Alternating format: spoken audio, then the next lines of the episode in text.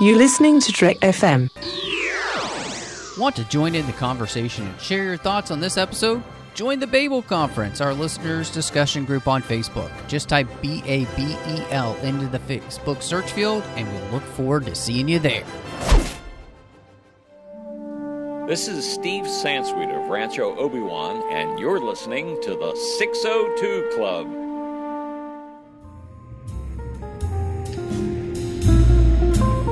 There was a little bar in Mill Valley where all the Starfleet trainees used to go. The 602 Club. You know it. I was there more times than I can remember.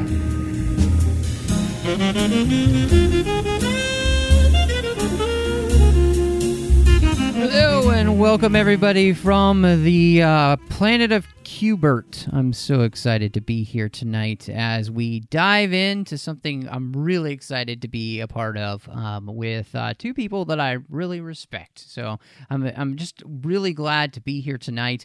I'm really proud to welcome back to the 602 Club to talk about Ready Player One, the book, Christy Morris. Hello. I'm the Flibbertigibbet today. Well, oh, you're Flibbertigibbet. Excellent. Excellent. Well, it's great to have you here. So I couldn't decide if we were on, Q*bert or Dig Dug. Or Pac-Man. It was a hard choice. Yeah, Pac-Man. So, no, I'm glad you're here. Everybody knows you from the Bond episodes. And, of course, we talked about the... Stranger Things, which, full of 80s references. Mm-hmm. So, I think it's only appropriate that we have you here to talk about a book that is, well, it's overflowing with 80s references. Yep, you get to hear me talk about D&D again. And one of the gentlemen that needs no introduction, but I shall give him one anyway, the masterful, mesmerizing John Mills. Both of those things are not true. That's great. We're already in virtual reality. Very cool. Thanks for having me back, Matt. Oh, I'm sorry. I was looking at your Oasis avatar. Oh, yes. Yeah. He has so much more hair. He looks like a cross between He-Man and Batman. So. Yes. I love the bat cow with the massive uncovered musculature that you have there. You got to show it off if you've programmed it. Flaunt it if it got it, whether it's virtual or not. Yeah. But before we dive into this, world-renowned book, remember that you can find us all over the place, Trek FM. You can find us on iTunes and iTunes.com/TrekFM. That's the best place to find all of the different shows here we do on the network. And, of course, while you're over there checking out and subscribing to the 602 Club, make sure that you hit us up with a star rating or review and let everybody know what you think of the show. And, of course, by that star rating review, let other people find us. So invite us on Twitter at Trek FM. We're on Facebook at facebook.com/Trek FM. There's the listeners-only discussion group on Facebook called the Babel Conference. You can find that by typing Babel into the search field on Facebook, or you can go to our website at trek.fm, and any of the show pages, you'll see a little discussion button there. Just click that, and that would bring you over there. And while you're at the website, perusing all the different shows that we do here in the network, you can also go to trek.fm/contact, choose a show, choose the 602 Club, and that sends an email to me and anybody else who was on that week. So maybe you have some thoughts about what we have to say about Ready Player One, and or maybe you've got some ideas about the show, or you just want to say hi, which we'll definitely say hi back. So check out all of those places. Make sure you're following, liking, subscribing, all the things that you should be doing that way that you can keep up to date with everything going on in the 602 Club and here on Trek FM. But I wanted to ask both of you, this is a book that has kind of become, it's like lodged in the cultural zeitgeist of geekdom now, Ready Player One. And it kind of has been ever since it came out. And so I wanted to ask both of you what your kind of starting positions were with the book. Is this something that before we decided, to do this, that you'd already read? It came out in 2011. Or was this your first time? And then kind of wondering what your first impressions are. So, John, we'll start with you. When was the first time that you read Ready Player One, and what were your first impressions of this book? Yeah, it was a few years ago. I was working somewhere. Somebody was reading the book. Her name was Jennifer. She was a coworker, lovely woman, actually, wonderful to work with. But she was reading the book, and she said, "You got to read this. This has you all over it." And I was like, "Okay, all right, I'll give it a try." And so I downloaded it and I read it, and I did. I had a reaction to it. Like, everybody was caught up in it. It seemed that everybody was reading it. I mean, this is around, I don't know, early-ish 2015. So maybe I was late to the game, but it was new to me. And then I reread it for this discussion. I had slightly different reactions from time to time. What was your first reaction? You know, since this one was slightly different, and we'll kind of end up getting to, you know, unpack those as we move along. But what your first read through? What did you end up thinking then? My first read through was that it was entertaining, but relied so heavily on references that it took some of the enjoyment out of it for me, because I took it as sort of a shortcut around more in-depth plotting or actual character development. Felt like it was sacrificed at the altar of hip 80s references, as it were. That was my first impression. So, Christy, getting ready for the show, was this your first time to read Ready Player One, or had you read it before? This was my first time reading this book. I actually... This is your first time? You've never been cow-tipping before? No, actually, I didn't initially start it because of wanting to do the show. My husband told me he had read it before and that the movie was coming out. And of course that, you know, a lot of times, not always, but a lot of times the book is better than the movie. He recommended reading the book first, in this situation at least. And my first impression was that I was blown away, because it felt like it had a lot of unexpected cliffhangers in the book. Especially, you know, the big one close to the end. We'll get to that later. It really caught me. And I get what you're saying, John, as far as the references really being heavy in this book. But I guess also, too, I'll give away my age. Since I was born in 1987, this was like a nice reminder of my childhood. Because even though I was a little late in the 80s, I did play Pac-Man and go to the arcade a lot. And I remember coin-operated games and, you know... I actually have played Dungeons and Dragons and World of Warcraft and stuff. So all of that together really made it a book that made me happy in the end. Yeah, you know, it's funny, John. We didn't know each other then, I don't think, but I think we read Ready Player One similar time periods, because I read it back in 2015 as well.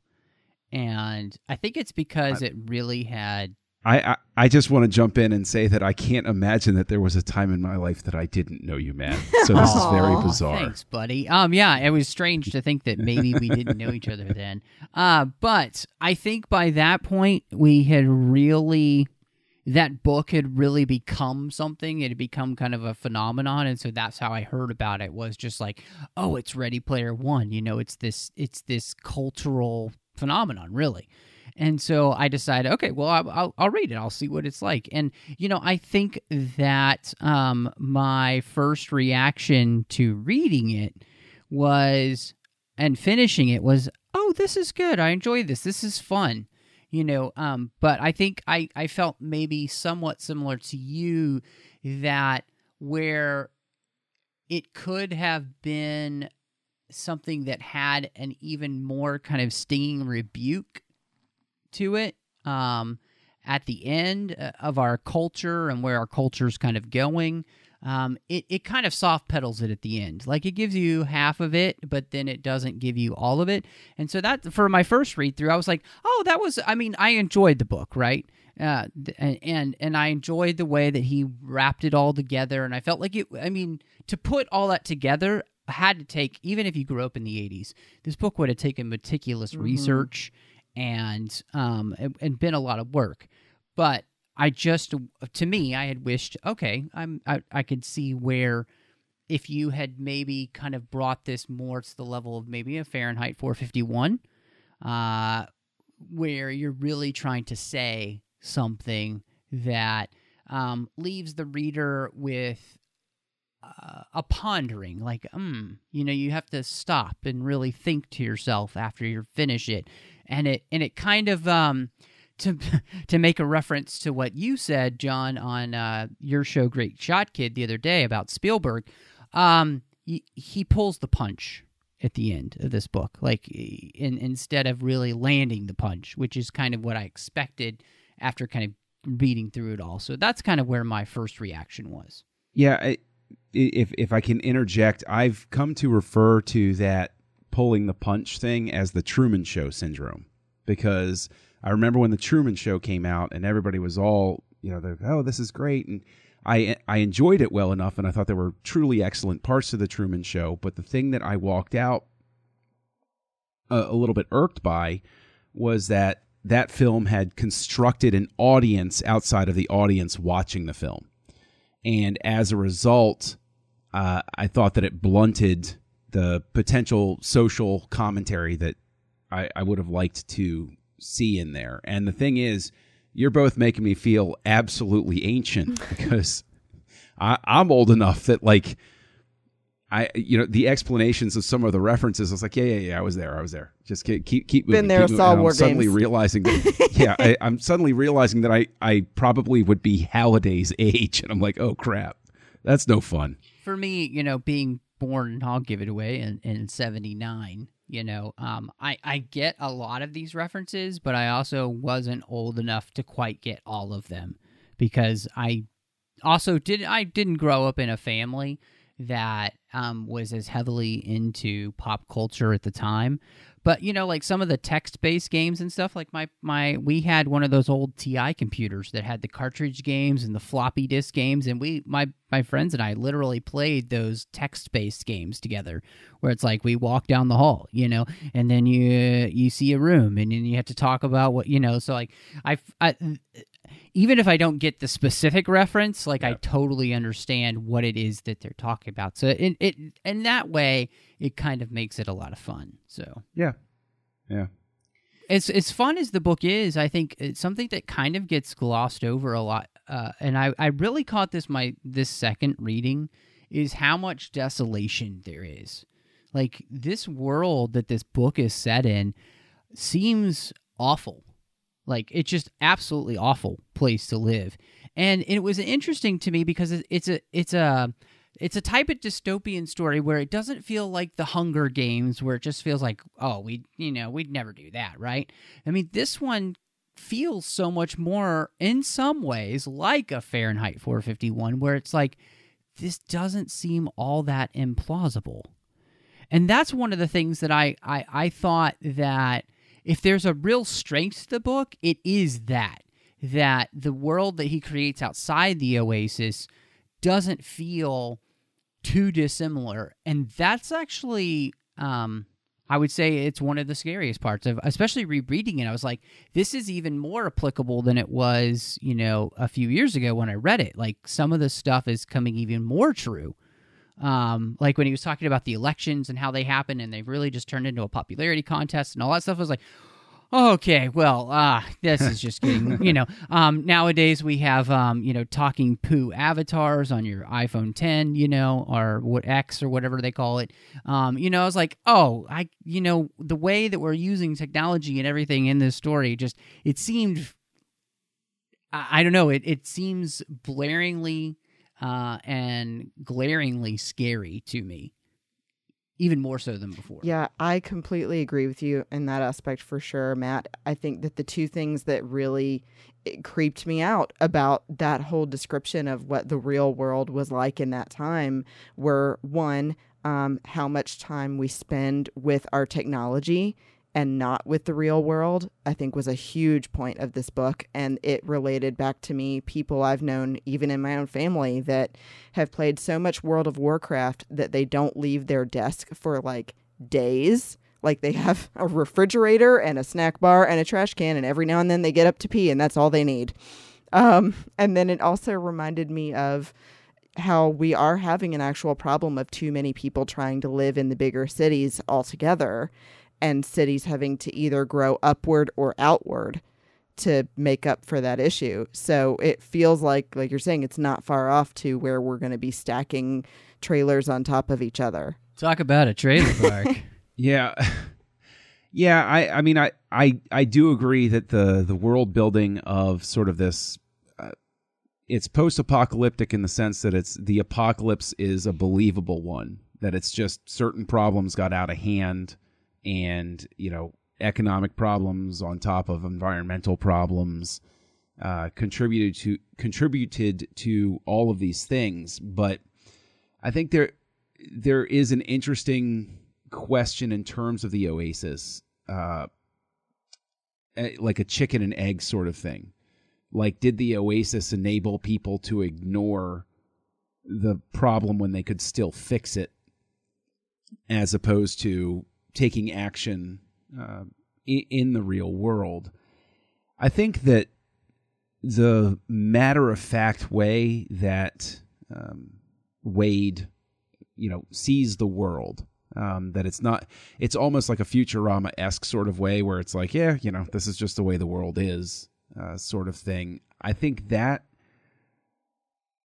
is probably something where I think that it didn't connect as well as it could have, because I would have liked to see more of the main character expressing more regret about the state of the world as opposed to being matter of fact about it. I think that would have helped the resolution at the end to resonate more for the point that I think Cline does attempt to make with the way that the book resolves. I like the question, you know, because I feel like after rereading it specifically is that the Oasis becomes the drug for the hopeless, and that it, instead of, you know, people working to make the real better, they just work to make the Matrix better. You know, this is a world where people willingly choose the Matrix to live in because it's a better place to be.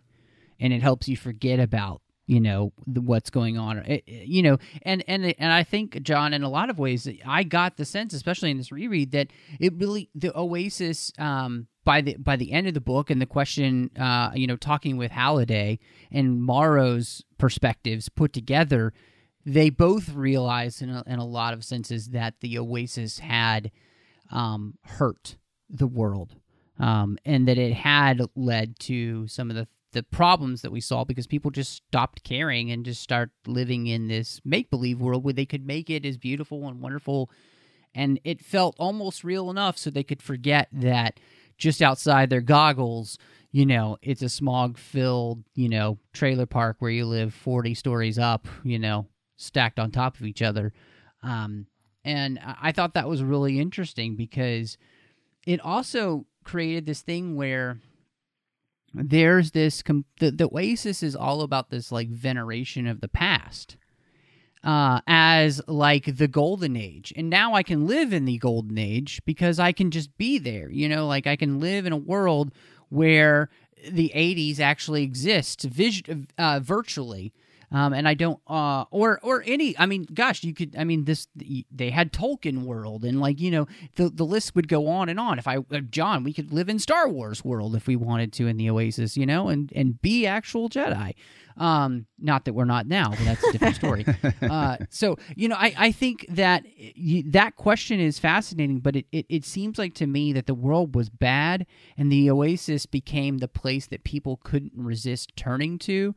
Because, and it did then compound the problem, and that's why you get something like the IOI, which is able to kind of take over with people not really realizing it's happening, to where you have this one corporation kind of being the all-powerful thing, because, you know, nobody's really cared what's going on in the real world. They've really only been caring about, you know, what their, you know, Oasis house looks like. And if I can offer one thing to tack on top of that, I think the thing that probably unnerves me the greatest, and I don't know if this is the problem, right, is we can have this great discussion that's going on right now, but part of the issue with the book for me was I didn't get a sense of intent so much with the 80s references conveying what I was left with, especially this time, which is it's not even that these people are living their fantasy. And I think this addresses something that's in, you know, the online world and our obsessive pursuit of entertainment. They're living somebody else's fantasy. Mm-hmm. They're there's no expenditure of real imagination on the part of the characters, except, you know, maybe in like, oh, I'll take this other thing that somebody else made. And that's, you know, if Cline intends that to convey this sense of we've lost our creativity by relying too heavily on other people to be creative for us, then that's a great commentary. I'd love to sit down with them and be like, you know, was that on purpose? Yeah, I mean, it reminds me of that old Billy Joel song. It's just a fantasy. Oh, yeah. It's not the real thing. You know, like, it's exactly what the Oasis is. Like, it is just a fantasy. And I think that kind of leads me to something, John, that I found that was really interesting, especially in this reread, this idea of savior or slaver. And there is an interesting, like, juxtaposition between Halliday and Morrow, who both start the Oasis. They both are a part of the company that creates it, and yet they go separate ways because Morrow kind of has a revelation that it had become a self-imposed prison, he says, for humanity, a pleasant place for the world to hide from its problems while the human civilization slowly collapses, primarily due to neglect, and that gregarious simulation systems had actually helped foster that neglect. And one of the things, though, that I was really struck with is that Halliday himself is someone that can't seem to overcome his own shortcomings as a person. And he ends up creating a new reality so he doesn't have to face reality. He can be Anorak and not have to really grow as a person because he can be who he wants to be and always hoped he would be, virtually, but that doesn't actually challenge him personally to grow in the real world. And I thought that was interesting because in the end, too, it doesn't help other people in the story, like Shoto and Daido, two Japanese players in the Oasis who embody that whole idea of reclusism, and even Wade that we see, and it feels like people are able to wear these masks and amuse themselves to death. To quote Neil Postman, that they become enslaved to their own selfish desires, but it's not even just their own desires. It really, like, Halliday himself becomes the god of the Oasis. And mainly because everybody becomes obsessed with what he was obsessed with. So it's not that people are even, like you said, obsessed with what they love and getting to create what they loved there in the Oasis. They're just obsessed with all the things he is. Like, I mean, the almanac literally becomes Wade's Bible. I mean, he worships at the altar of Halliday and all of these things. And so it was just so interesting that, to me, in the end, it's kind of created this sense of, like, meaningless existence because nothing is real and everything is based on a foundation of sand, and what we have as our god in the Oasis is really something that's just a person who is just as fallen and has just as many shortcomings as we do. But everybody, they've lost the will to to care about what they care about because they only care about what he cares about. Like, it's almost, I don't know, it's a strange thing of this whole loss of identity, I feel like, for a lot of people, because they all think they love all of this stuff. The reason they love it is because they've been told they should love it by Halliday, other than just like, I love it because, I watched it when I was 5 and it's like the thing that's my favorite, even if other people still hate it, I thought that was fascinating. And it really speaks to me, Halliday's ego even, of I'm going to make everyone love what I love, and then that's how they'll win the contest. And it's sad that it feels like it all became that, what you're saying, Matt, of everyone not even having the creativity to have their own stuff anymore. It's all about what Halliday was interested in. And then I think, too, it really also could be even a commentary about greed in society now, that everything really revolved around wanting to get his, his fortune. So they did all the research they had to do because they just wanted the money. Yeah, I mean, the thing, one place where my brain goes is with the way that the society is organized in this, where everybody's in the Oasis and like physical contact. Dido and Shoto aren't actual brothers, and one of them, freaked out when they actually met in person and all of that type, or suggested it or whatever. But like, the one thing is, like, if you're worried about overpopulation, it seems to me that this societal model would collapse within a generation or two, and you'd have a lot fewer people because they weren't having kids. But in terms of Halliday set up as, like this godhead, I think that in and of itself can wind up functioning as a sort of the way that people have come to venerate and adore celebrities and also, artistic creators. Like, the tendency exists for people to become, I will pull one out that nobody would expect me to use, but like Marvel fans, right? Marvel Cinematic Universe fans. They become very dedicated to that, and we use religious terms to talk about the affirmed works that exist. And of course, hey, as a Star Wars fan, I have to turn that lens on myself as well. But like the use of the term canon and stuff like that, like we have elevated entertainment to a religious status in culture.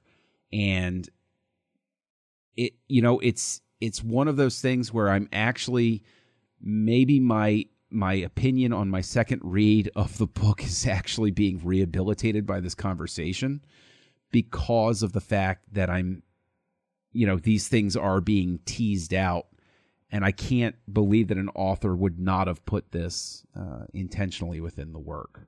So I think that that's something that, throughout the book, it is interesting, because there is this whole thing, because on the other side, Morrow, seeing the dangers of the Oasis, he gets out of that business, because he felt like they were no longer in the video game business, to become the way Oasis had become something horrible. So he and his wife create this Halcedonia, this magical kingdom, which is, It kind of, like, as Wade describes it kind of almost feels like Mr. Rogers' Neighborhood, right? For kids, right? That they can go to, they can learn.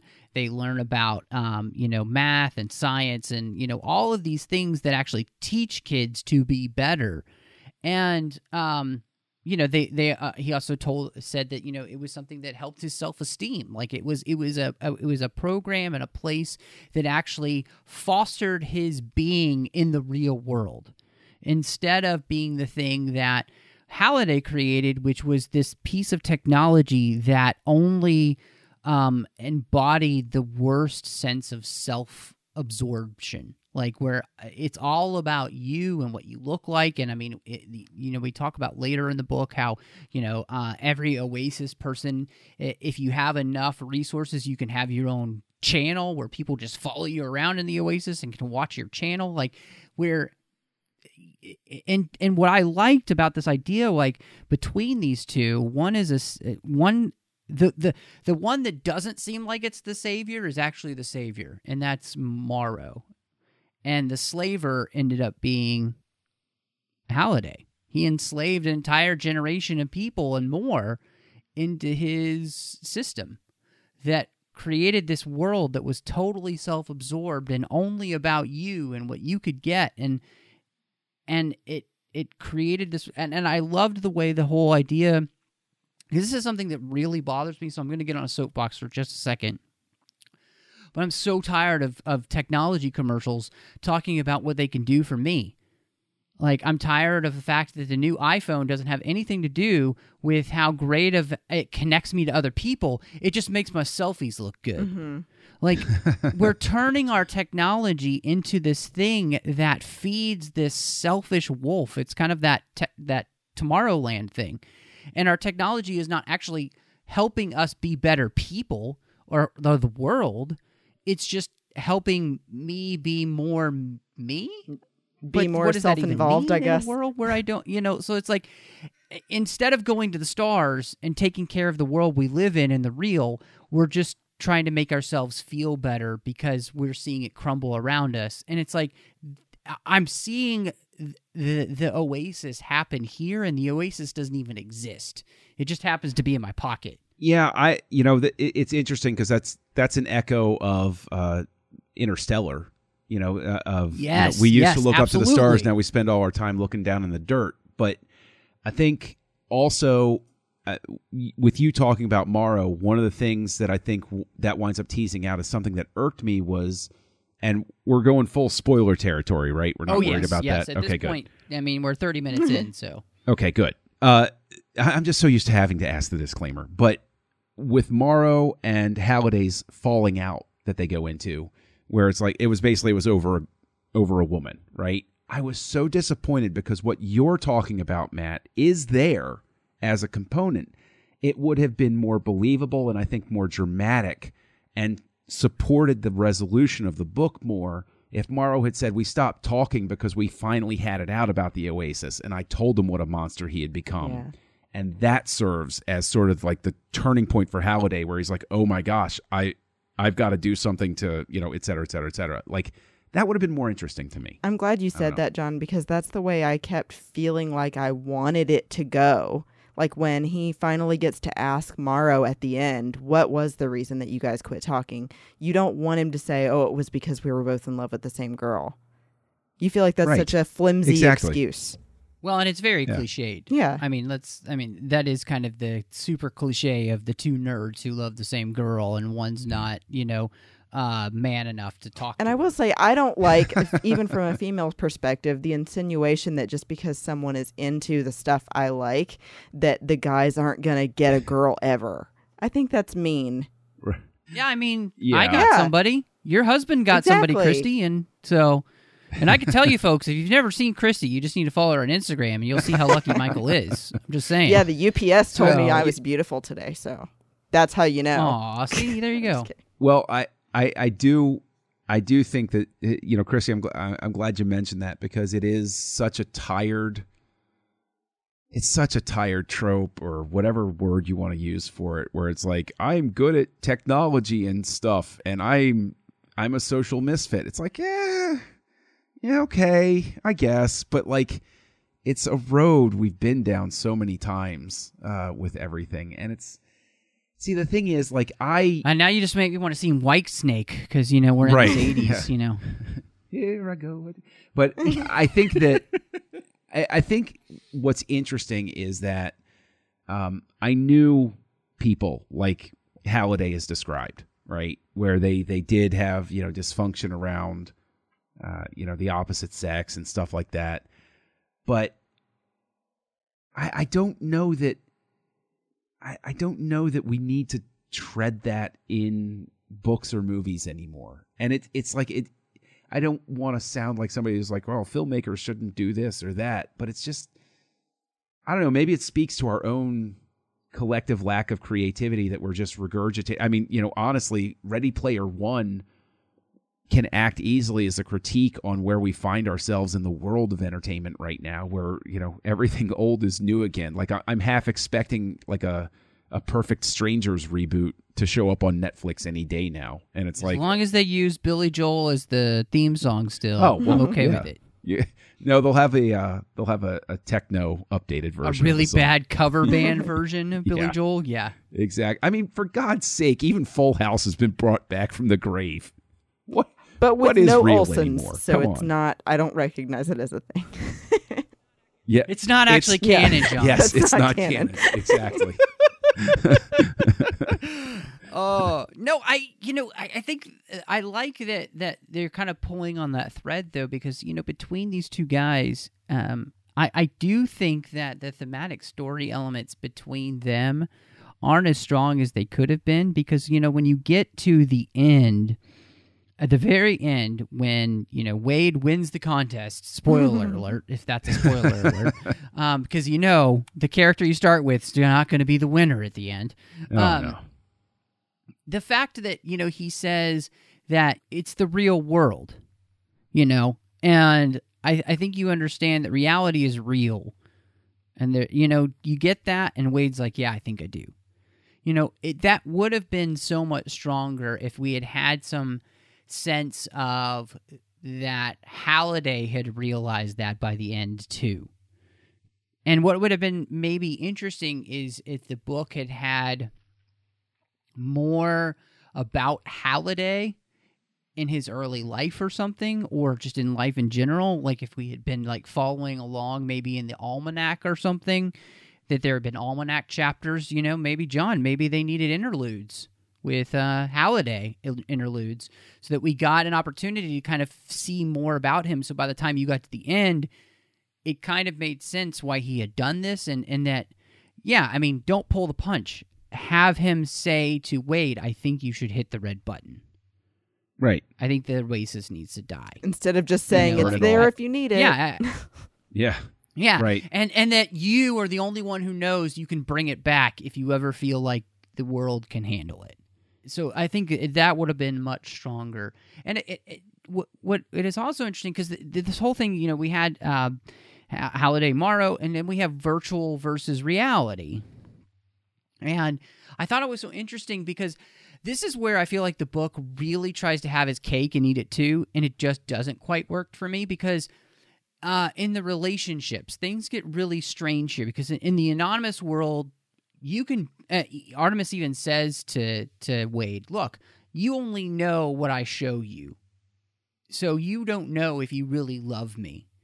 And I thought it was really interesting because in their relationship too, when it comes to like romantic type of love, you automatically, you want to know that person in the real world. You want to see their picture, because there is something you connect with, you think, but you also need and desire to know the something you can hold, right? Like, that's part of romantic love is the mental and the physical.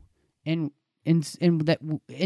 even your brain there in the Oasis can't be fooled that you know that that's not quite real.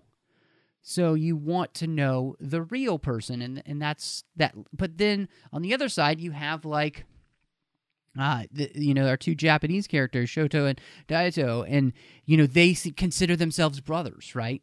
You have H, who turns out to be Wade's best friend, but, you know, we find out she's actually a she, not a he, and she's African American.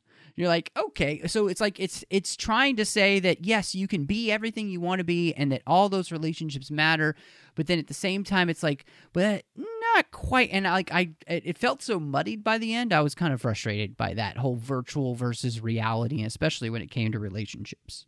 Yeah, I wonder if the book was trying to say that certain types of relationships can be purely virtual, other types of relationships can't, but then does that support in any way the, you know, supposed point at the end of like, go out and live in the real world?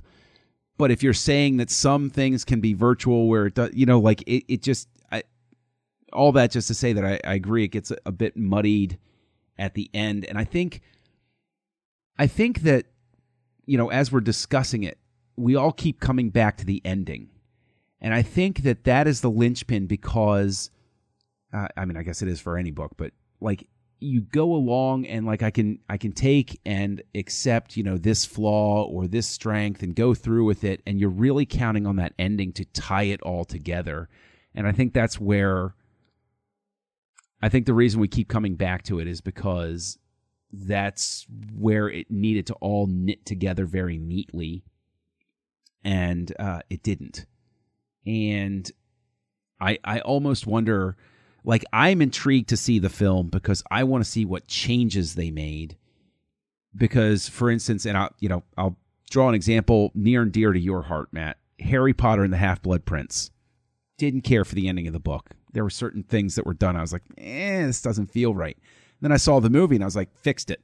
You got it. That's right. And that's why we're not going to talk about that then, because you're so wrong. It's ridiculous. I'm just giving an example, absolutely, young man. Absolutely wrong. Just but it's giving cool. an example. Cool. All right. There you go. I mean, I get what you're saying, because I think that there are definitely, you know, when you talk about books and movies and all things, there are movies that I felt like are better than. I remember The Help, and and the book was good, but I felt like the movie was better. And part of that was that I felt like the characterization in the movie brought to life some things in the book that fell a little flat to me, but the actors brought it to life in a way that made me feel it better. So, you know, I think that makes total sense. So the other thing that kind of bothers me a little bit about the virtual versus reality is this thing where you can be whatever you want to be obviously the Oasis, obviously H is a, you know, playing the character of a white male because of the way people treat her, as a white male instead of an African-American woman and all that. But then it's also interesting because, well, in reality, she's still black female.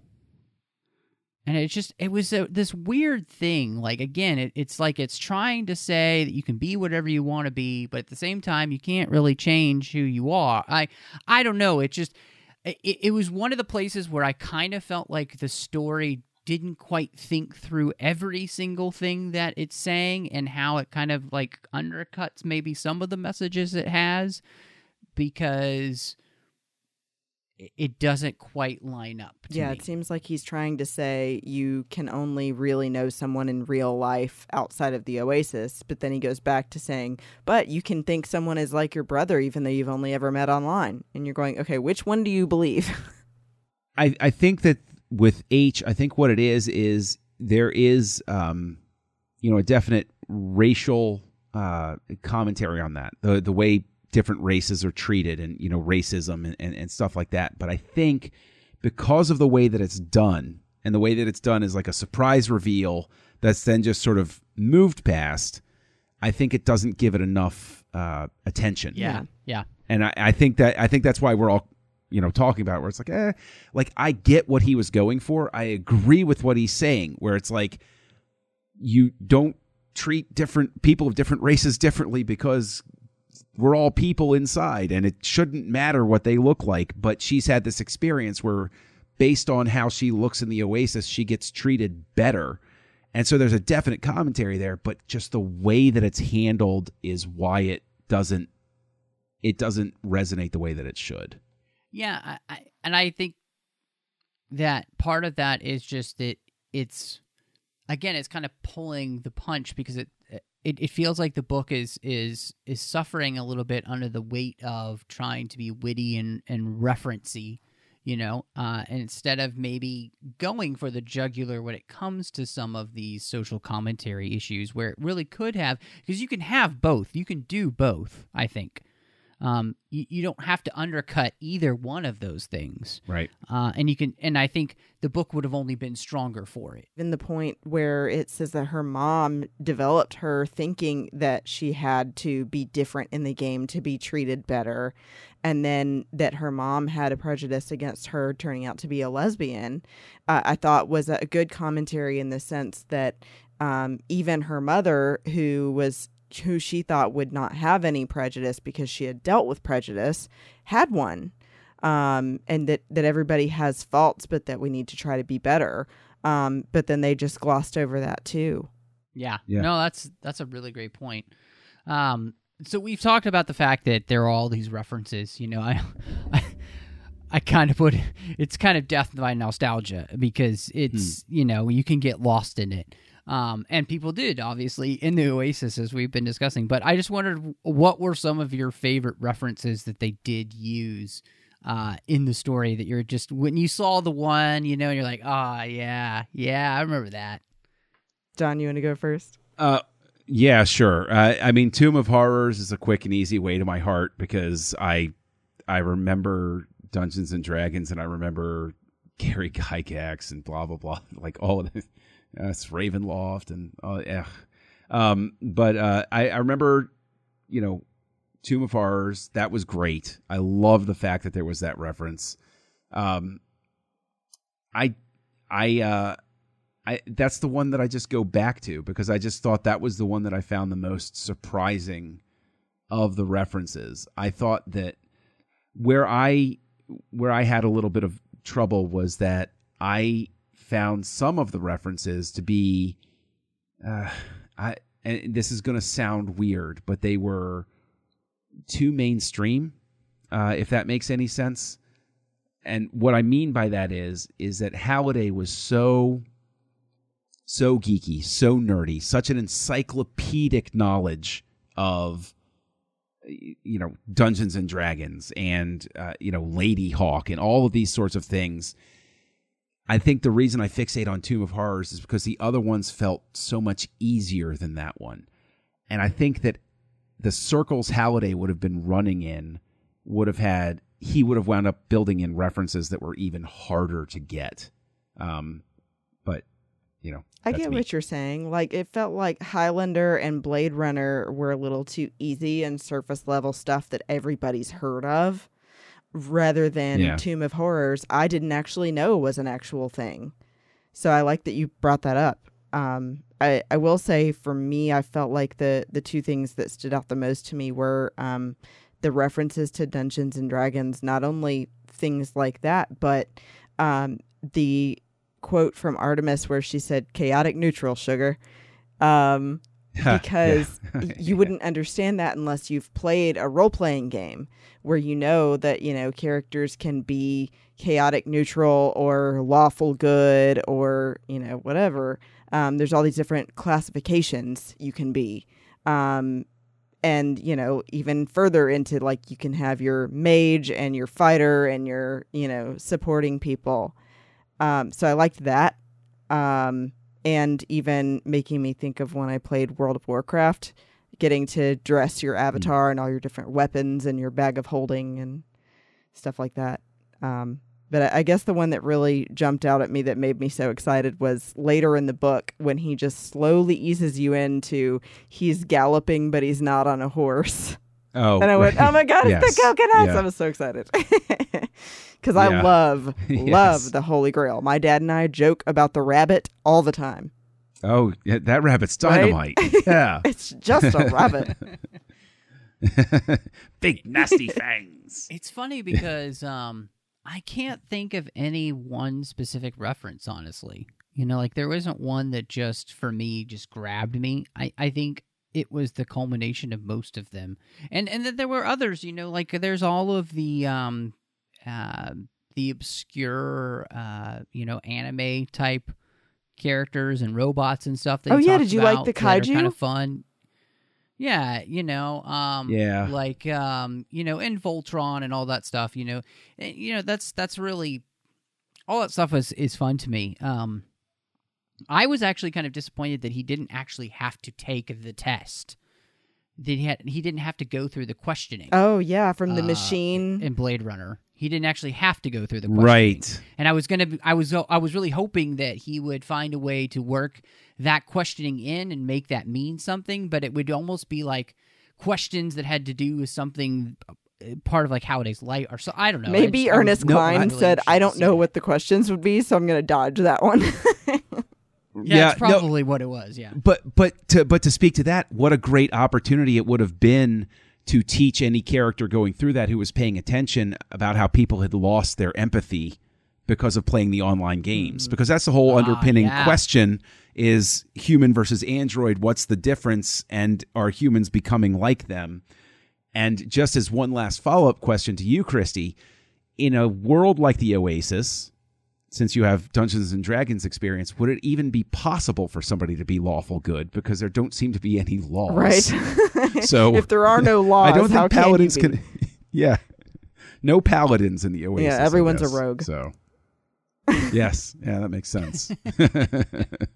Well, I wanted to just ask you a quick quickly just about the characters and what you thought of our main characters, and if anybody really stood out to you that you really liked throughout the book, then really kind of stuck with you, or if you kind of felt like in the end that the characters just kind of are in a lot of ways the things the story needs to go forward. So I'm just kind of wondering where you land on the characters. I feel like they weren't just there to move the story forward. I think they really did have a place, but that they all did kind of revolve around Parzival still. Because at the end of the day, it really is a story of Halliday and Parzival more than anyone else. But I think that Artemis especially is a character you can really relate to, and that does a lot for Parzival in changing his perception, especially, you know, I mean, at first he said, if I won the money, I would want to build an intergalactic space shuttle and get us off this planet while we still can, because clearly the Earth's going down. We got to get out of here. And she said, you know, why wouldn't you want to use the money to try and rebuild what we already have? And I think that she's really got that opinion of we need to save what we have rather than just leave it to die. Yeah, I liked Artemis as well. I also really liked H.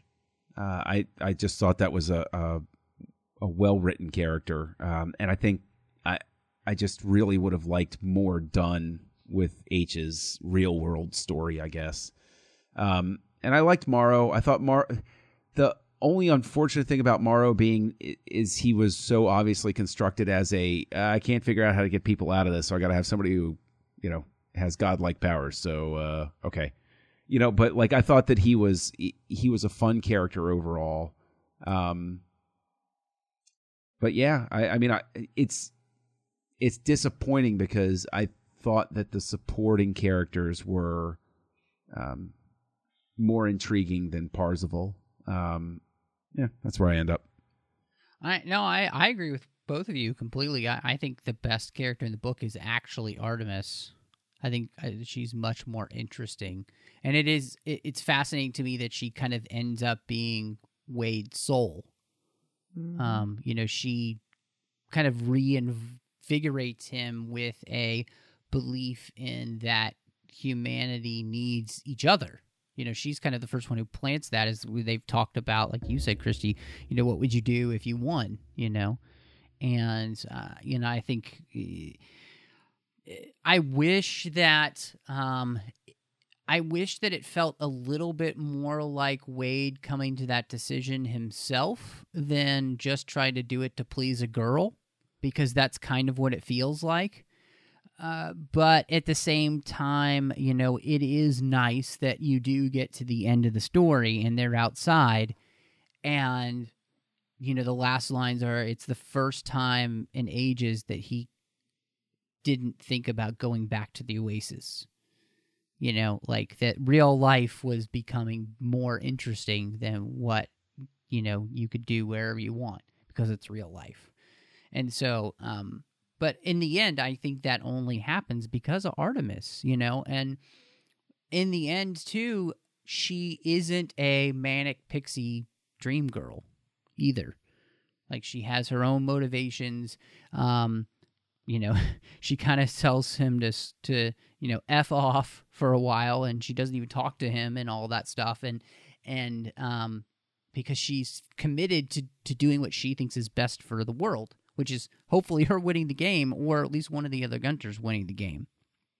And so I liked that. I felt like they made her, like, she's the only one I felt like is a fully rounded character next to Wade. The rest of them do kind of feel like I wish there would have been more time to kind of delve into that. You know, I felt like, you know, the book could have been longer if we were getting some more interesting characterizations instead of just another reference. And if there's one failing with the book, I think that it kind of, in a lot of ways, like a movie where it goes for the joke instead of, you know, something a little bit deeper. you know, like certain Marvel movies, Thor Ragnarok. You know, this goes for the reference sometime when it could delve in a little bit more with some character detail or character story, like you said, John, with H, you know, and her story, I think is, you know, Christy, you mentioned, you know, everything we learn about her in the end, that happens all in the span of like 2 pages, and then we're done. You know, it's like it would have been nice if we could have had more of that earlier on. So, and there's this whole idea. So I wanted to ask you guys where you kind of come down in the end, not just ratings yet, but there's this kind of like bleakness and hope, because the whole book, to me, I was struck by the bleakness of it, the world outside the Oasis. But then, you know, as we kind of talked about, the kind of the bleakness inside the Oasis, because it is a world that is, or it's a, you know, virtual galaxy that is kind of run by Halliday's eccentricities, not necessarily the creativity of everybody in it per se. And where do you guys come down to that? Because I don't know if the end of the book is enough for me to feel like it's enough of a hope or enough of a win to not, because the idea of pulling, you know, the rest of the world out of the Matrix with these 2 kids seems nigh impossible. You know, we saw how hard that was in the actual Matrix, right? To get people to leave. I mean, gosh, what's his face? Cypher goes right back in because, you know, I know it's not real, but sure tastes real. So that's all I care about. Yeah, I think maybe what we're at here is that. With this theme of the bleakness and hope is I think that this, like I can finally put my finger on it, is that the stakes throughout the book are world-changing stakes. But then the ending you get is a personal ending of hope, not a world-changing message of hope, not like the end of like a Tron Legacy or Luke Skywalker blowing up the Death Star or something like that. You get something where Parzival's had a personal realization and the people around him, there's hope and happiness around there. But the whole book is, I guess, it, in a sense, unresolved because I didn't get a sense that the world was restored, that the hero had returned with a boon to benefit everybody, as it were. So I do agree with you there. I will add, though, sort of 50-50, that I agree with you on 50% of it, and then 50% of it I feel like it was giving some hope in that Parzival calling all of the Gunters to help against the Sixers in that final battle in the game was humanity coming together. Because, I mean, they said it was like every Gunter in the game came to that battle. So I sort of felt like that was a message saying that if there was a cause enough people believed in, they would do it in reality too. But Parzival doesn't know any of those people other than the couple of people he just finally met in person for the first time. So it could take a lot longer. But I did feel like there were repeated messages of a light at the end of the tunnel. And so at the end of the book, I did end up feeling hopeful and positive because it seems like every time there is a bad situation, they escape it. You know, he escapes his home life in, you know, the stacks of trailers, and then he escapes being blown up by Sorrento because he happens to be hidden out in his little, you know, RV somewhere else. Then he intentionally gets captured by IOI and then figures out how to hack their system, which was incredible. And then, you know, all of them suddenly die, and you think this is where the book is going to end. No way. I told Michael, I just suddenly stared at the page like, what do you mean they all died? But then he gets his extra life because of that one quarter he found. And so all of that together ended up making me feel like there's always a way out.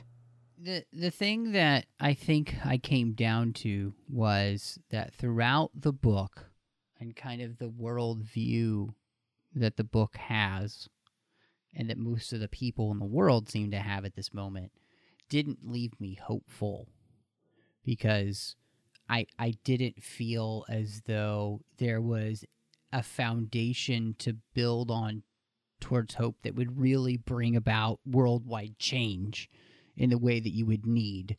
I feel like it would be 15 minutes of everybody being like, oh, we need to get off the Oasis. And 15 minutes later, we're back in the Oasis, because, the foundational worldview that we kind of have in the book doesn't really lend itself to making people want to truly be self-sacrificial this way, to like give up something like this to put the world back to right that they should have been taken care of in the first place. And I think that's for me where I felt like the personal end for Wade and Samantha and the rest of them is beautiful, right? Because they have come to kind of a self-realization that reality, as painful as it is better to be in, because it's actually real. It means something. It has stakes. It has purpose. And because it has true, honest connection that is not fake. We can't hide things from each other in our relationships from each other, but it can't stay like that forever, you know? And if you really want to know somebody, it's going to take risk and all that kind of stuff. I mean, it's good, but the overarching, because of what we set up with the world, I still found it to be pretty bleak. And I think rereading the book changed my opinion in that sense, that by the end now, I definitely have a different opinion of it than I did the first time. And so I'm kind of wondering for both of you, where do you come down then on this book, Ready Player One, and what are your ratings? What do you think, Christy? I'm giving it a 9 out of 10, which may be unpopular, but it really... No, I mean, judging by Goodreads, it's pretty popular. It was popular enough to get a movie made out of it. I don't... yeah, I don't think you're alone here. I think that it, the only drawback was that it was heavy on the references. But otherwise, I mean, I was totally gripped by this story from the get-go, and it had so many things that I naturally already liked and was fond of and remember from my childhood. So I think that really did a lot for me in making me invested in the story. And that, like I said, I still felt like, even though it wasn't changing humanity as a whole, that it had a hopeful message at the end. I really enjoyed it. There was not much I didn't like. You're not going to make me give a rating, are you? Every time I give a rating, I get in trouble. Somebody gets mad at me for ratings, Matt. Every time. There's no reason for anybody to get mad at you. It's your own personal thoughts. This is the opinion of John Mills. It is whatever they say at the end of things. It's his views or his own, or.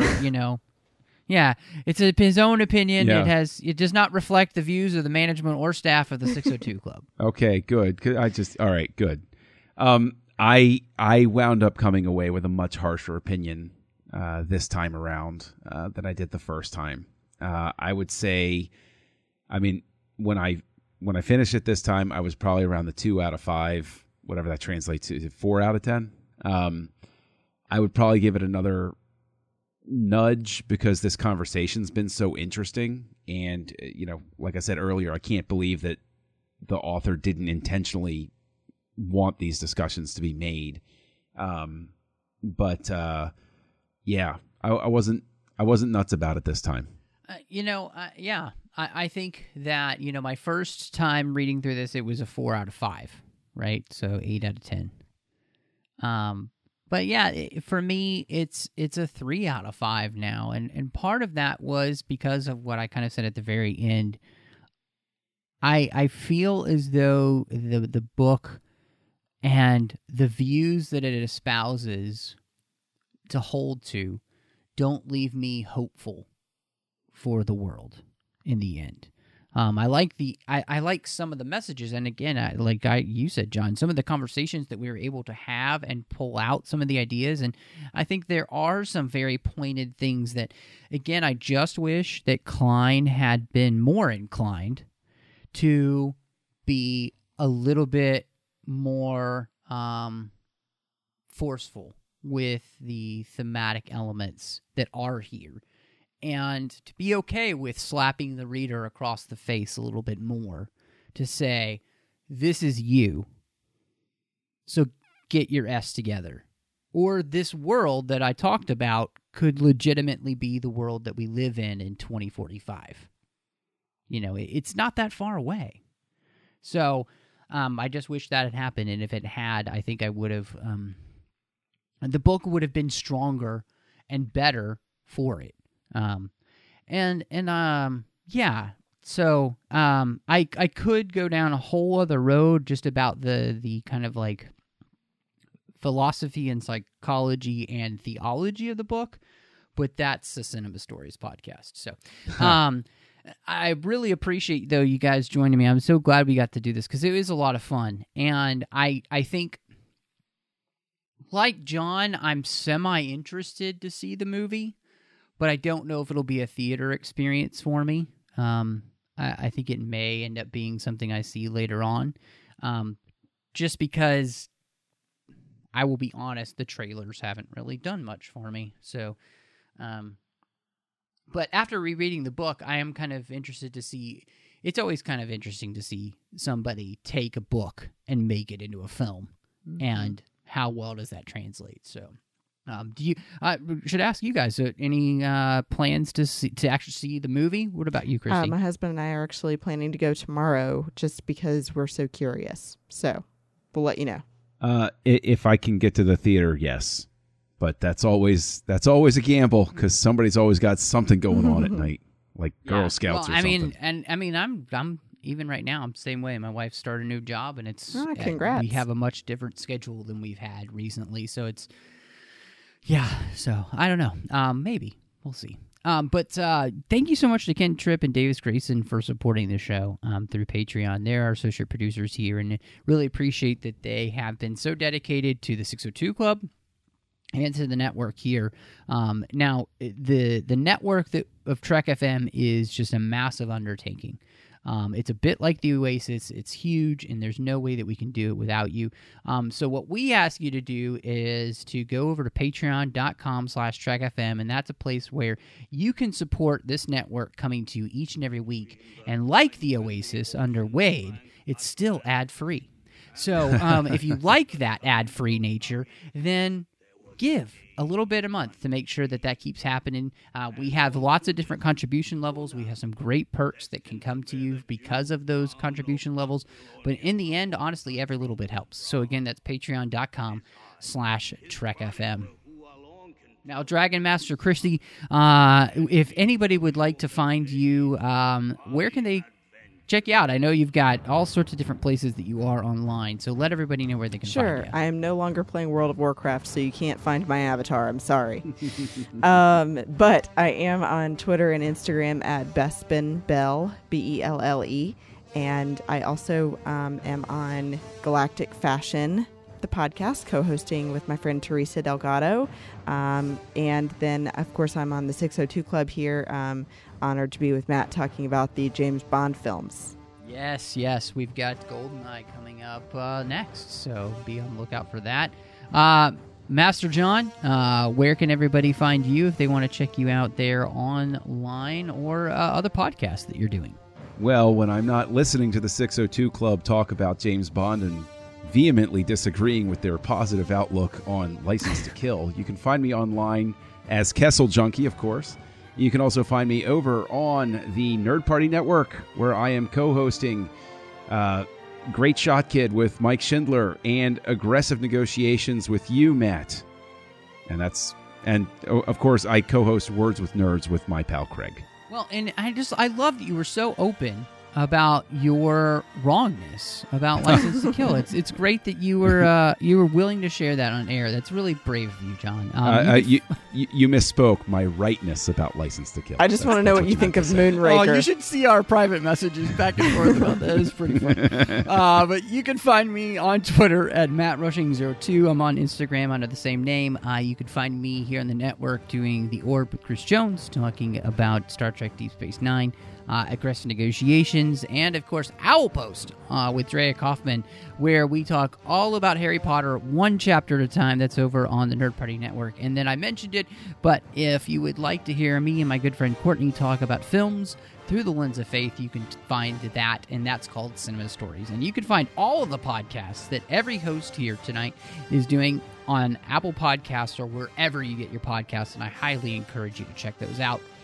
But thank you so much for joining us, and y'all come back now here.